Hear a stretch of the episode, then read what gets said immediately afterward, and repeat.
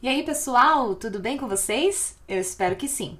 Aqui é a Elaine, fonoaudióloga da equipe Suporte Fonoaudiologia, e este é mais um Momento Quick Fono!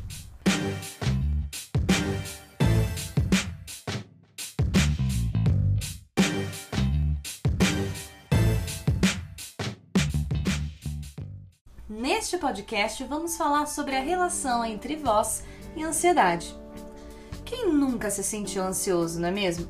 E durante a pandemia, os quadros de ansiedade estão aumentando muito, fora as incertezas geradas nesse período que podem trazer muitos malefícios à nossa saúde, incluindo a nossa voz.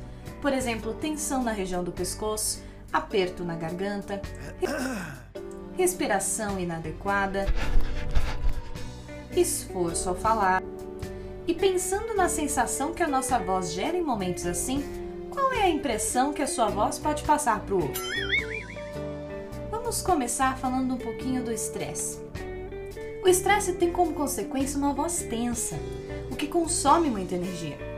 E o impacto dele da tensão na voz pode passar uma impressão de rispidez e nervosismo.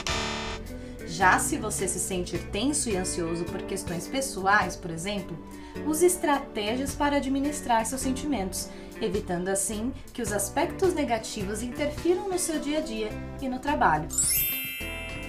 Outra relação com a ansiedade é a dificuldade de concentração. Tem momentos que parece que perdemos o foco. Já se sentiu assim?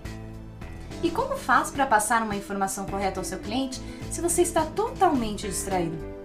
Para esses momentos, respire fundo. É isso mesmo. A respiração ajuda a controlar a sua ansiedade e melhora a sua atenção.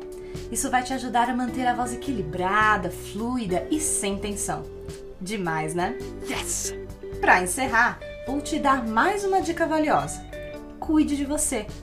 Cuide da sua saúde corporal, mental, tenha momentos de lazer e quando se sentir tenso, procure seguir as dicas que citamos aqui. Nos nossos vídeos temos exercícios de alongamento, respiração, voz, que são ótimos aliados para ajudar na sua ansiedade. Combinado? Eu vou ficando por aqui então. Reforço que os nossos contatos estarão na descrição do podcast.